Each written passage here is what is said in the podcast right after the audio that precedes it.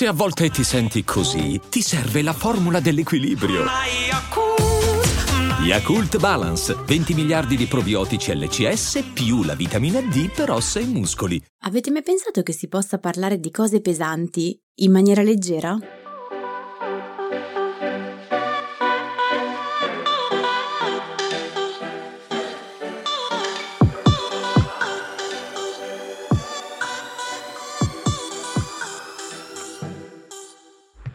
Benvenuti in questo nuovo episodio di TV Therapy, il podcast dove usiamo le serie TV per capire meglio noi stessi, le nostre emozioni, le relazioni, gli impantanamenti vari. Io sono Alessia, psicologa e psicoterapeuta, e su Instagram mi trovate come Io Non Mi Stresso. E io sono Giorgia, scrivo di serie TV e su Instagram mi trovate come Tellyst, che è un blog che racconta le serie TV come meritano. Allora, dopo la settimana scorsa che abbiamo registrato a distanza ed è stato un incubo totale. Esatto, riprendiamo in presenza, cioè questa volta siamo nuovamente vicine a registrare. Nel giovedì che è appena passato, come ogni 27 gennaio, ricorreva la giornata della memoria, cioè quella giornata in cui in tutto il mondo si commemorano le vittime dell'Olocausto. Sì, e direi anche che è la giornata in cui si commemorano, con le dovute proporzioni ovviamente, anche le vittime di quelle 2 ore scolastiche tassative in cui si veniva obbligati a guardare film o documentari molto drammatici, spesso piuttosto crudi anche, devo dire, che in genere sugli studenti provocavano e provocano, cioè su di me sicuramente, su di te figuriamoci, un effetto di evitamento anziché di interesse. E questo non perché gli studenti siano dei superficiali che non hanno una misura di quanto sia importante ricordarci di una tragedia gravissima come quella dell'Olocausto, bensì perché questi film vengono proposti loro non sempre guardando appunto all'età degli studenti, quindi non sono adatti alla loro età né al linguaggio degli adolescenti, e anche gli insegnanti che li propongono spesso non possiedono gli strumenti giusti per adattarli all'età e al linguaggio degli adolescenti, perché diciamocelo, i messaggi che colpiscono di più e colpiscono meglio sono quelli che hanno la capacità di fare presa sulle nostre emozioni. Assolutamente, ognuno di noi processa in maniera differente i messaggi che riceve e le relative emozioni. Proprio qualche puntata fa raccontavo di uno studio nell'area della psicologia sociale il quale raccontava proprio a volta di come un cartellone non pubblicitario però a scopo di sensibilizzazione sociale ottenesse in realtà la reazione opposta rispetto a quello per cui era stato creato, insomma rispetto a quella desiderata, ossia una reazione di evitamento, avendo un contenuto troppo esplicito e doloroso, per cui le persone si voltavano dall'altra parte anziché approfondire il messaggio. Sì, me lo ricordo. Ti ricordi? Sì, non mi ricordo quale punto. Me lo ricordo. Ok.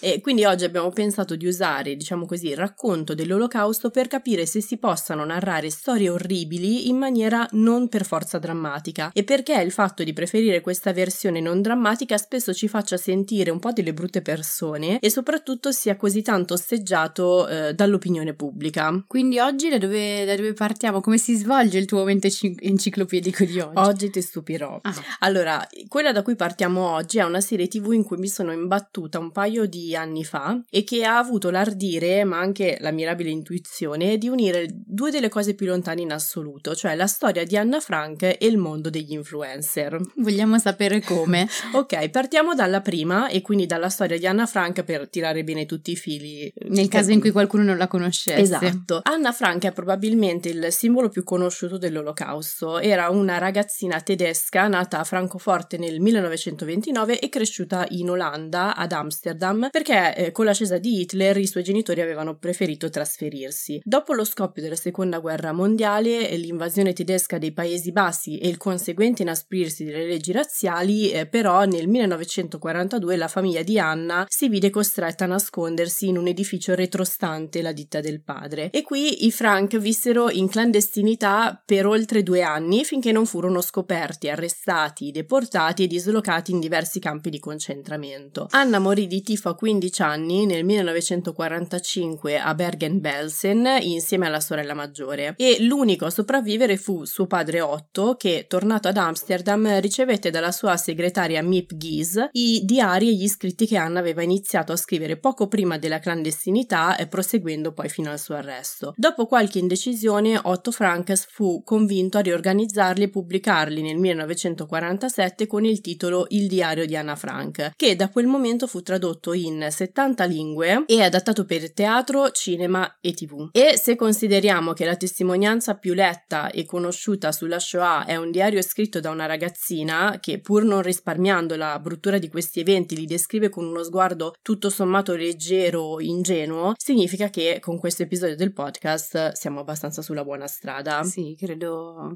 anch'io. Poi adesso vi spieghiamo anche il motivo, Esatto. Allora, il problema però è che per quanto il diario di Anna Frank sia scritto con un linguaggio adolescenziale, più passa il tempo e più la sua storia rischia di allontanarsi dal linguaggio dei suoi coetanei di oggi, anche se devo dire che il suo linguaggio è comunque molto apprezzato, credo. Molto e anche molto moderno per è come assolutamente. Sì, come se il tempo da questo punto di vista non fosse passato, ma perché in effetti le dinamiche adolescenziali, come abbiamo detto varie volte parlando di adolescenza, permangono, cambia il contesto attorno ma le dinamiche rimangono le medesime. Esatto, infatti adesso poi lo vedremo. E quindi qualche anno fa l'Anne Frank House Museum, cioè l'associazione olandese cofondata dal padre di Anna Frank che ha trasformato in un museo la casa dove i Frank si nascosero e poi dal 1957 si occupa di tenere viva la memoria della storia di Anna Frank, ebbe un'intuizione semplice ma molto arguta per rinnovare il linguaggio del diario di Anna Frank, ossia su proposta di una società di produzione televisiva l'Anne Frank House pensò che se ai tempi di Anna Frank ci fossero stati social network o se Anna Frank fosse vissuta ai giorni nostri sarebbe stata un influencer, una divulgatrice, una specie di Greta Thunberg per intenderci, che poi sì. Lo sai che Greta Thunberg in realtà si dice Thunberry. Davvero? Sì, no, non lo sapevo. Adesso lo sai. Scopro cose. E quindi l'Anne Frank Museum decise di creare una serie TV dove Anna Frank avrebbe raccontato il suo diario come se fosse stata una vlogger. La serie si chiama Anne Frank Video Diary e ha cambiato un piccolo dettaglio, solo un piccolissimo dettaglio nella premessa della storia di Anna Frank. Cioè si è immaginata che il giorno del suo compleanno, il 12 giugno del 1942, anziché il quadernino che avrebbe poi usato come un diario rivolto all'amica immaginaria Kitty, Anna Frank avesse ricevuto in regalo dai genitori una videocamera. Per il resto, i 15 brevi episodi della serie, durano poco più di 5-10 minuti, che si trovano su YouTube, seguono pedissequamente le pagine del diario. Quindi c'è Anna Frank che mostra la sua normalità prima della clandestinità e poi si va agli ultimi 5 mesi della sua vita, dove Anna mostra la casa dove si nasconde, i suoi coinquilini, la sua nuova routine giornaliera, come un influencer insomma. Poi alla fine di ogni episodio ci sono dei rimandi ad alcuni video di approfondimento che sono dei mini documentari e ad alcuni esercizi didattici che gli insegnanti possono proporre ai propri studenti. È un bel lavorone. È un bel lavorone. Cioè, mi stavo chiedendo adesso mentre parlavi se chissà come sarebbero nate le cose se i social network fossero esistiti all'epoca, cioè se l'epilogo sarebbe stato comunque lo stesso o meno, tant'è che in alcuni paesi vengono censurati i social perché da questo punto di vista risultano pericolosi dal punto di vista ovviamente di chi detiene il potere. È vero, tra l'altro adesso poco fa ha anche fatto una seconda stagione, pochissimi episodi in cui Anna Frank documenta l'arrivo al campo di concentramento. Sì, è un po' più drammatica, forse meno leggera rispetto a quella di cui stiamo parlando noi oggi. Inevitabilmente, ecco. Credo. Comunque, se come feci io quando scoprì la serie vi state chiedendo quanti ragazzi abbiano visto Anna Frank Video Diary con la marea di altri video che hanno ogni giorno a portata di mano, preparatevi a bacchettare il vostro scetticismo. E aggiungo, come spesso accade con i ragazzi, perché è un'ottima generazione non solo di adolescenti ma di persone in crescita, continuo a sottolinearlo, io faccio il tifo per loro. Va bene, allora ti do i pompon. Scusa, ho detto faccio il tifo per loro, ma parlare di tifo in una puntata su Anne Frank non è carino. No, è vero. E quindi le visualizzazioni della serie si aggirano intorno alle 400.000, 600.000, addirittura 1,8 milioni per il primo e l'ultimo episodio, con centinaia di commenti molto interessati. Qual è il segreto di questa serie TV? Anna Frank Video Diary è stata cucita sulle abitudini di visione dei ragazzi di oggi. Innanzitutto è composta da video brevissimi, quindi tarati sulla nostra anche direi capacità di attenzione, 5-10 minuti al massimo, accessibili a tutti e già sottotitolati in più lingue e creati con un linguaggio visivo con cui i ragazzi sono in contatto tutti i giorni. Fate conto che l'attrice che interpreta Anna Frank, oltre ad avere molta libertà di improvvisazione, tiene proprio in mano la videocamera, un po' stile Piff nel testimone. Quindi la storia di Anna Frank, contrariamente ad altri film, viene raccontata sotto ogni aspetto dall'interno, in prima persona, ma soprattutto, e qui sta la parte efficace e geniale del progetto, Anne Frank Video Diary non è uscita in un periodo legato alla memoria dell'Olocausto, cioè credo che fosse stata creata per quello, ma poi l'Anne Frank House decise di cambiare il periodo d'uscita anticipandolo a marzo del 2020. Come funzionano le cose quando ci sono persone competenti a prendere decisioni e lungimiranti a prendere decisioni? Ogni riferimento a cose, persone, imposti decisionali è puramente casuale. Esatto. Quindi perché lo anticipò a marzo? Ne anticipò a marzo l'uscita, tra l'altro anticipare una serie è una cosa molto insolita, di solito si posticipano, perché a marzo del 2020 la pandemia era in piena diffusione e i ragazzini di mezzo mondo si trovavano chiusi in casa e quindi l'associazione pensò che gli spettatori giovani, anche loro reclusi, sarebbero entrati in piena connessione con l'emozione di Anna Frank. E infatti, se si fa un parallelismo con le dovute proporzioni ovviamente, perché la gravità delle situazioni è diversa, non più o meno leggera, è diversa, la sovrapposizione è evidente, cioè Anna racconta della didattica a casa, del suo riscoprire le piccole gioie quotidiane, del rapporto volubile con i genitori, inasprito sia dalla convivenza forzata sia dal suo essere adolescente ovviamente, dei sentimenti per Peter, che è il ragazzino che condivide con loro il nascondiglio insieme alla sua famiglia, dell'evolversi della situazione storica fuori, delle speranze per il futuro, delle preoccupazioni per le sirene che suonano tutto attorno, e i ragazzini durante la pandemia vivevano con sirene di ambulanze che si sentivano fuori in continuazione, e anche per il non sapere che fine abbiano fatto i propri conoscenti. In questo modo è come se il diario di Anna Frank riprendesse colore, cioè diventa una cosa a metà tra un teen drama e una serie TV in costume, e se si va a guardare i commenti dei ragazzi che scrivevano sotto la storia di Anna Frank, la prendevano proprio con questa formula, cioè la percepivano con questa formula, ma comprendendo la gravità della storia che stava raccontando. Assolutamente, ma perché i ragazzi vanno semplicemente agganciati, poi hanno una capacità, in generale ovviamente, poi dipende da persona a persona, ma una capacità di comprensione, anche una profondità che secondo me altre generazioni spesso fanno un po' fatica a costruire quel pezzo di empatia e di intelligenza emotiva. Diciamo che questa serie è un ottimo esempio del fatto che quello che ci colpisce di più dell'Olocausto, come altri temi molto seri, non è necessariamente la parte più drammatica o la più cruda, bensì quella che si intreccia meglio a noi e al nostro percorso di vita. O meglio, ovviamente anche la parte drammatica ci colpisce, ma quella che permette davvero alla narrazione di diventare memoria è l'emozione, in particolar modo le emozioni in cui riusciamo a immedesimarci, cosa che terrai a mente dato che peraltro l'obiettivo della giornata della memoria è proprio è accaduto e quindi può accadere di nuovo. Mm-hmm. Hai colto la citazione? No. Era Primo Levi. Ah. Vabbè, mamma. Quindi è accaduto. Ritirati nelle tue stanze. Vabbè, quindi è accaduto. E se riusciamo a fare della memoria un tesoro, eviteremo che accada di nuovo. È un po' questo il senso, per cui questo diventa ovviamente difficile, no? Più passa il tempo, e in questo caso specifico bisogna considerare che più andiamo avanti, più alle nuove generazioni viene chiesto di entrare in contatto con una storia che non appartiene direttamente a loro, ma in effetti anche a noi, cioè anche noi siamo i discendenti di eventi che appartengono all'esperienza diretta dei loro nonni, bisnonni, prozii. Nel tempo che è trascorso ogni generazione ha imparato e impara quindi a rielaborare poi questa storia alla propria maniera, secondo il proprio linguaggio, il che implica sfruttare anche nuovi strumenti che l'evolversi della tecnologia mette a disposizione, come appunto social network, serie TV, che io questo lo dico sempre, invece di essere bistrattati dovrebbero essere anche argutamente cavalcati. E ti ho fatto pure la rima. Basta, allora mi ritiro proprio definitivamente. Puntata rap. Il problema,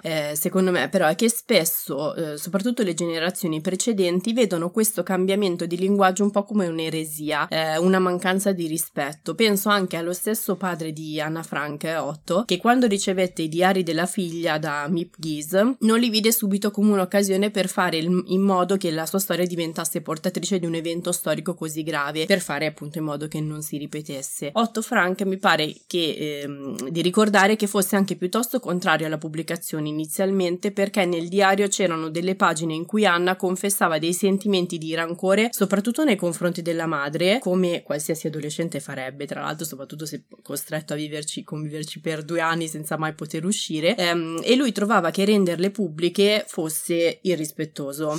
Sì, poi sai, al di là delle paure di questo papà, che probabilmente sono anche comprensibili sia per la vicenda sia perché insomma era un periodo storico comunque differente, io credo che il rispetto non sia tanto in ciò che diciamo quanto nel modo in cui lo proponiamo, che è quello che fa questa serie e che noi proviamo poi a rifare anche in realtà in questo podcast. Quel modo è anche quello di cui bisogna tener conto per far sì di intrecciare un filo che collega la vicenda o comunque il personaggio storico che è lontano nel tempo, che sono lontani nel tempo, e le persone dei giorni nostri. E come lo facciamo questo collegamento? Cosa non muta in quanto innate? Le emozioni. Brava!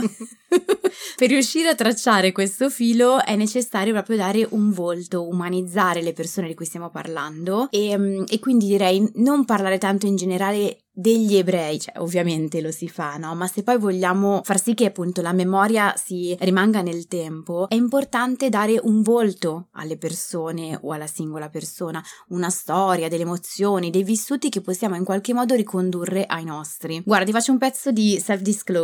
Ti riveli? Sì, cioè in terapia la self-disclosure è la tecnica per cui il terapeuta racconta, cioè svela un pezzettino di sé perché è utile al paziente e alla terapia, quindi qua faccio un pochino lo stesso. Svelati, allora. Racconto un mio pezzo. Dicevo, quando ho letto il diario di Anna Frank, penso alle scuole medie, avrò avuto mediamente 12 anni, probabilmente appunto proprio perché era stato proposto a scuola. Beh, a me ad esempio era stato proposto, credo sì, probabilmente sempre nell'ambito della giornata della memoria, però quando dovevamo imparare a scrivere dei diari. Ah, beh, e poi sì, noi stessi avevamo tenuto dei diari e lì già è un altro elemento di adattamento al linguaggio degli alunni. Favorisce il processo di identificazione, credo. Sì, anche se i miei pensieri erano certamente meno profondi. Anche i miei, credo, a 12 anni, io ero rimasta colpita sì, perché lei poi se si legge il diario ha tutto un pezzo leggero, ma sicuramente anche perché poi vabbè, lei era un'ottima studentessa, voleva, credo, diventare una scrittrice o una giornalista, una cosa del genere, quindi comunque era già abbastanza avviata. Sì, esatto. Comunque narravo che la notte dopo aver letto il diario, qualcosa del genere, insomma, ho sognato di essere in una stanza di baciare Peter.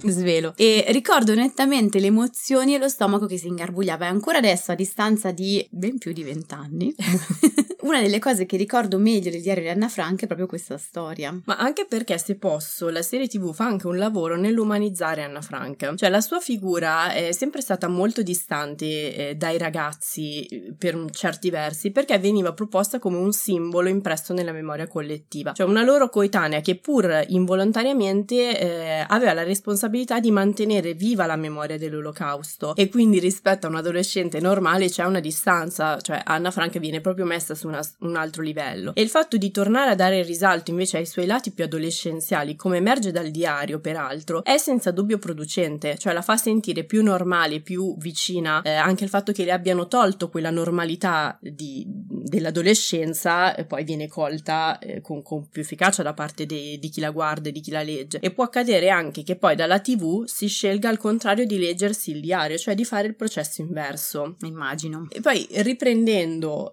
un attimo il discorso della differenza di linguaggio con le generazioni precedenti, questa è un'impressione un po' mia, ecco, mi pare di vedere che ci sia anche un po' una frustrazione da parte delle generazioni precedenti, o comunque di alcune persone delle generazioni precedenti, nel vedere questi nuovi modi di raccontare eventi anche molto pesanti e drammatici. Cioè il discorso è più o meno questo: io l'ho imparato così e allora anche voi dovete impararlo così, perché non è giusto che voi ve lo prendiate in maniera più leggera. Sì, è un po' in realtà un qualcosa che riguarda il tema dell'Olocausto, ma forse anche altri temi. Sì. E senza rendersi conto peraltro che cristallizzare la narrazione del passato è il miglior modo per perdersela nel futuro. La miseria. Oggi sono perle lanciate. Magari arriva il racconto, però non abbiamo gli strumenti, il linguaggio per poterlo capire e quindi per farne tesoro. Cioè pensa ad esempio se nessuno avesse mai studiato, tradotto, fatto la prosa, quindi in qualche modo alleggerito i miti greci, greci che io sto leggendo in questi giorni. Ma sempre più cultura qui. Oggi sì, a livello... Volevi farcelo sapere, quindi che... Un po'. Sì, comunque, il punto che volevo sottolineare è che spesso si confonde il ridere di, quindi il deridere, con l'umorismo che invece è utile a generare empatia, ad aprire un varco per comprendere meglio qualcosa. E qui mi fornisci un appiglio perfetto, perché sicuramente questa specie di incomprensione generazionale c'è soprattutto nei confronti dell'umorismo. Comunque si dice sempre che chi non ride non è una persona seria. C'è una frase del genere in giro? No? Oggi veramente devo prendere da qui e segnarmele tutte. E pensa che mi ero alzata nel dramma di un bambino piangente, eppure. Perché in particolar modo negli ultimi decenni, benché ultimamente ci sia un po' di involuzione, devo dire, un po' ritorno al politicamente corretto che a me crea abbastanza prurito. A me ansia. Ecco, proprio io non mi stresso. Esatto. L'umorismo, la comicità sono stati sdoganati come filtro attraverso cui parlare dell'Olocausto. E non parlo tanto di cose come La vita è bella, che prosciuga comunque i condotti lacrimali. Mamma mia, veramente. Però io devo ammettere che in realtà non l'ho mai visto, perché proprio per il trauma che parlavo all'inizio dei film che propongono sull'Olocausto. No, ma quello è bellissimo, sì, guarda, l'ho guardato anch'io, che di solito faccio molta fatica. Va bene, allora recupererò. Comunque io vorrei dire che io ho visitato anche i campi di concentramento senza grossa fatica, perché secondo me in realtà la ricostruzione che poi loro fanno all'interno è, prendetela un pochino tra virgolette, meno drammatica rispetto alla narrazione che c'è fuori, e quindi sono più facilmente visitabili. Insomma, hanno il loro impegno emotivo, ma per me è stato fattibile. E ne ho visitati un po'. E io zero. Vabbè, allora basta. Non ci portavano in gita. Mamma mia. Comunque parlo di cose anche molto ciniche, soprattutto che si trovano all'interno delle sitcom per adulti, che ogni tanto inseriscono brevi riferimenti all'Olocausto anche senza contesto. Mi viene in mente un episodio dei Griffin in cui c'è Peter che è disperato perché non riesce a controllare il suo appetito anche in situazioni inopportune, e c'è un flashback in bianco e nero dove Peter è in una soffitta, a fianco a lui c'è una famiglia di persone e con questa ragazzina che tiene in mano un diario con scritto Anna, mi pare, quindi appunto è Anna Frank, e arrivano i nazisti e lui non riesce a fare a meno di masticare rumorosamente una patatina, di fatto facendoli scoprire. Me la ricordo quella puntata, in più comunque lui si chiama Peter. Infatti ho avuto un sacco di difficoltà tra Peter e Peter. È una scena minima che però ha un suo peso, soprattutto nell'imprimersi a livello inconscio. Innanzitutto ricorda Anna Frank anche senza nominarla esplicitamente, e poi punta sulla differenza che ha per noi mangiare una patatina, cioè per noi è un'azione automatica a cui non diamo peso. All'epoca per degli ebrei nascosti poteva significare, ecco, perdere la vita sostanzialmente. Eppure queste scene fanno spesso discutere, e a volte se ne chiede addirittura la cancellazione, la censura, anche se in molti casi se si va a vedere chi le ha scritte si scopre che si tratta soprattutto di sceneggiatori di origine ebrea. Questo è quello che io contesto sempre a Politically Correct, comunque, perché se tu sei dentro le cose e le hai pienamente accettate, ovviamente non per quanto riguarda l'Olocausto ma per altro, ci sei dentro, ci sei vicino, in realtà ti dai molto più la possibilità di scherzarci, di parlare in maniera molto più leggera rispetto a chi è all'esterno, pensa di essere assolutamente corretto, da un politicamente corretto, in realtà sta discriminando proprio nel mantenersi distante e non saper scherzare opportunamente sulle cose. Io su questo sono severissima. Ma poi in ogni caso cancellare anche cose particolarmente controverse io trovo che non abbia senso, nel senso che non le hai davanti agli occhi e poi le ripeti davvero, no, ecco. Assolutamente. Diciamo che queste parodie contengono poi un tipo particolare di memoria dell'Olocausto, che è il processo attraverso il quale, come dicevamo prima, le nuove generazioni elaborano i traumi di persone che hanno vissuto prima di loro. Ricordiamo anzitutto che l'umorismo è la più alta forma di difesa, questo ci tengo, tant'è che molti non lo inseriscono tra i meccanismi di difesa, ma tra i meccanismi di coping, che sono quei meccanismi, quelli che noi utilizziamo in realtà per adattarci positivamente alle cose che ci accadono. Significa quindi che ci permette di entrare in contatto con qualcosa che può essere anche molto doloroso, senza tuttavia deformarlo troppo o perderne il contatto, ovviamente se nei giusti limiti. Il modo in cui lo dosiamo e dosiamo le cose fa la differenza, e questa potrebbe essere una prima funzione dell'umorismo. La seconda sempre da non dimenticare, è il fatto che sia un segno di intelligenza emotiva, o quantomeno è correlato all'intelligenza emotiva, ossia quell'aspetto dell'intelligenza che è legato alla capacità di gestire in modo consapevole le proprie emozioni e quelle di coloro che ci circondano, più che gestire e maneggiare, direi. Sono andata a leggere un pochino di letteratura scientifica al riguardo e Giorgia sta ridendo perché le mandavo gli screenshot di articoli che aprivo ed erano in arabo. Immagino tu abbia capito tutto quello che c'era scritto. Solo l'abstract che era in inglese. Cosa dicevano questi articoli, non quelli in arabo, quelli in inglese? Che veniva messo in luce come i tipi di umorismo, quelli più positivo, perché ovviamente ci sono diversi tipi di umorismo, l'ironia, il sarcasmo e anche poi l'umorismo invece più leggero, sono correlati a migliori abilità sociali ed alcuni componenti dell'intelligenza emotiva. Prendetela così perché qui ci sarebbe da fare 800 puntate del podcast, che gli articoli erano tantissimi, molto interessanti. Magari le faremo. Se ti va, sì. Comunque, insomma. Beh, quindi sicuramente chiudendo un attimo possiamo dire che se chi ci scrive e ci dice io ho affrontato questo tema, ho guardato questa serie tv comica su questo tema gravissimo e straziante, sono una brutta persona, cosa rispondiamo? Di ascoltare la puntata del podcast che spiega il motivo per cui in realtà questa capacità anche di maneggiare cose molto pesanti, temi molto difficili anche in maniera più leggera, non fa di noi delle brutte persone, ma delle persone con una flessibilità cognitiva tale che forse gli permetterà anche di muoversi opportunamente nel mondo. Se siamo rigidi, tendenzialmente la rigidità non è segno di intelligenza, dato che è la capacità di adattarsi al cambiamento. Proprio ho esagerato, anche il mento alto proprio di soddisfazione. Comunque, a proposito di questo, la prima delle 3 serie tv sull'argomento che vorremmo proporvi, allora, innanzitutto non è una serie tv. Innanzitutto io faccio sempre fatica a pronunciare questa parola in inglese, quindi lascio dire a te. Ok, si intitola The Last Laugh, è un documentario che interpella vari comici e registi famosi di origine ebrea, ci sono Mel Brooks, Carl e Rob Reiner, non so se l'ho pronunciato giusto, Sarah Silverman che è una stand-up comedian molto famosa, sul fatto che l'Olocausto possa essere trattato in maniera comica e su quali siano i confini tra la commemorazione e la mancanza di rispetto. Però manca il più importante, Woody Allen. Non c'è. Ecco, infatti, mi sembra una mancanza grave. Non si è prestato, ecco. Però c'è invece la testimonianza di una donna sopravvissuta all'Olocausto, Renée Firestone, il documentario ruota proprio attorno a lei, che racconta come l'umorismo fosse uno strumento usato dagli stessi ebrei imprigionati all'interno dei campi di concentramento e come le sia servito per ricostruirsi una vita. Ah, era una cosa che mi sono chiesta ogni tanto se fosse ci sono presente. Anche tra l'altro un sacco di brevi video su YouTube su l'utilizzo dell'umorismo da parte dei detenuti, all'interno dei campi di concentramento. Ti do una brutta notizia, però al momento non si trova da nessuna parte questo documentario, però ci tengo a... Tutte le volte ci illudi e ci tradisci, anche l'altra volta su Black Mirror. Lo so, però è molto bello, quindi consiglio di andare a cercarvelo. Faremo in modo di trovarlo. Ok, la seconda serie, per me è una battaglia personale, è Hunters. E non entrano le spade, quindi già c'è andata bene. Ok, Hunters è un thriller un po' tarantiniano, abbastanza splatter, ambientato negli anni 70 con Al Pacino nel ruolo di un sopravvissuto all'Olocausto a capo di una banda che deve eliminare alcuni nazisti che vivono negli Stati Uniti, cioè che si sono ricostruiti una vita sotto copertura, diciamo così, negli Stati Uniti e stanno lavorando sott'acqua per creare un quarto Reich. E questo è un grande esempio della mancanza di comprensione nei confronti di serie tv che di opere culturali, diciamo, che cercano di rielaborare queste testimonianze con un altro linguaggio, perché la serie è stata fortemente accusata, visto che è molto violenta, e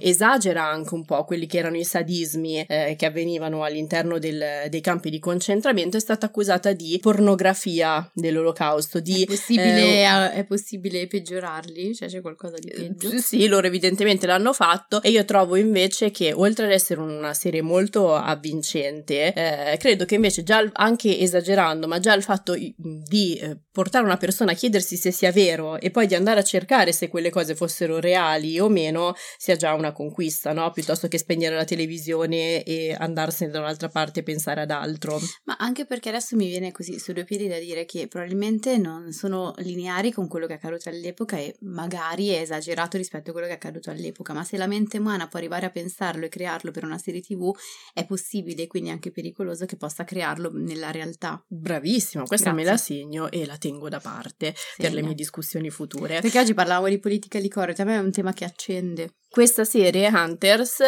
mia battaglia personale, si trova su Prime Video. La terza serie invece è Watchmen, che non c'entra tantissimo con l'Olocausto. È una specie di sequel di un famoso fumetto degli anni 80 che è stato modernizzato e arricchito con nuovi personaggi. Si parla anche di un personaggio di nome Rorschach. Infatti stavo dicendo, Watchmen è quello di Rorschach. Okay. Sì, ho capito qual è. Anche questo è abbastanza violento. Sì, è vero. E Alessia ha una mappa delle serie TV violente. Se volete conoscere le serie TV violente, ditelo, perché io le evito proprio. Però questa non è da evitare, perché riesce a trattare temi molto critici. C'è il massacro di Tulsa. Qua come Francesco Costa, è il problema degli accenti noi di alcune pronunce. Ho anche una laurea in lingue, ma fa niente. Del 1921, il suprematismo bianco e la violenza razziale in maniera molto accurata, benché mescoli dei generi che vanno dall'azione supereroica alla fantascienza.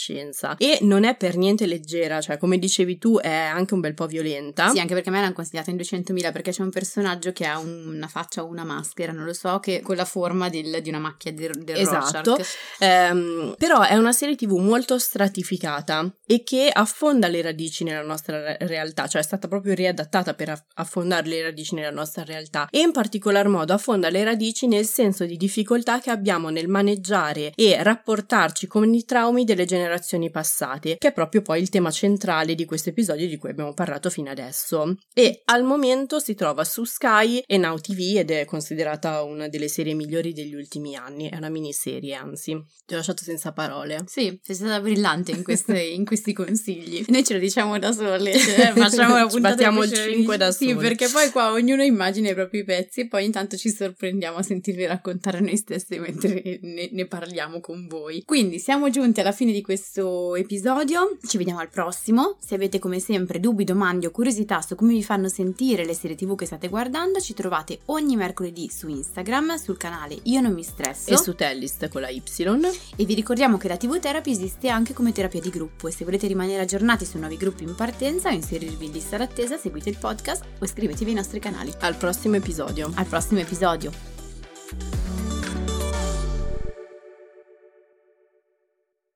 Che mi provoca pruriso dice una nuova parola e non Aria, noi ti vogliamo bene, però devi stare in silenzio. Era arabo? Sì, era arabo. Beh, l'arabo si riconosce. Gatti che vanno in bagno. Cosa sto facendo? Sto trovando il petrolio. Sto ancora certo, perché se lei deve pulire tutta la casa quando va in bagno. Però sei entrata nella casa dei vicini con le onde sonore. In una grande città italiana, per insegnare compassione, gentilezza e felicità, in un piccolo monastero del Nepal, per le stesse identiche ragioni, l'8 per mille all'Unione Buddista Italiana arriva davvero a chi davvero vuoi tu.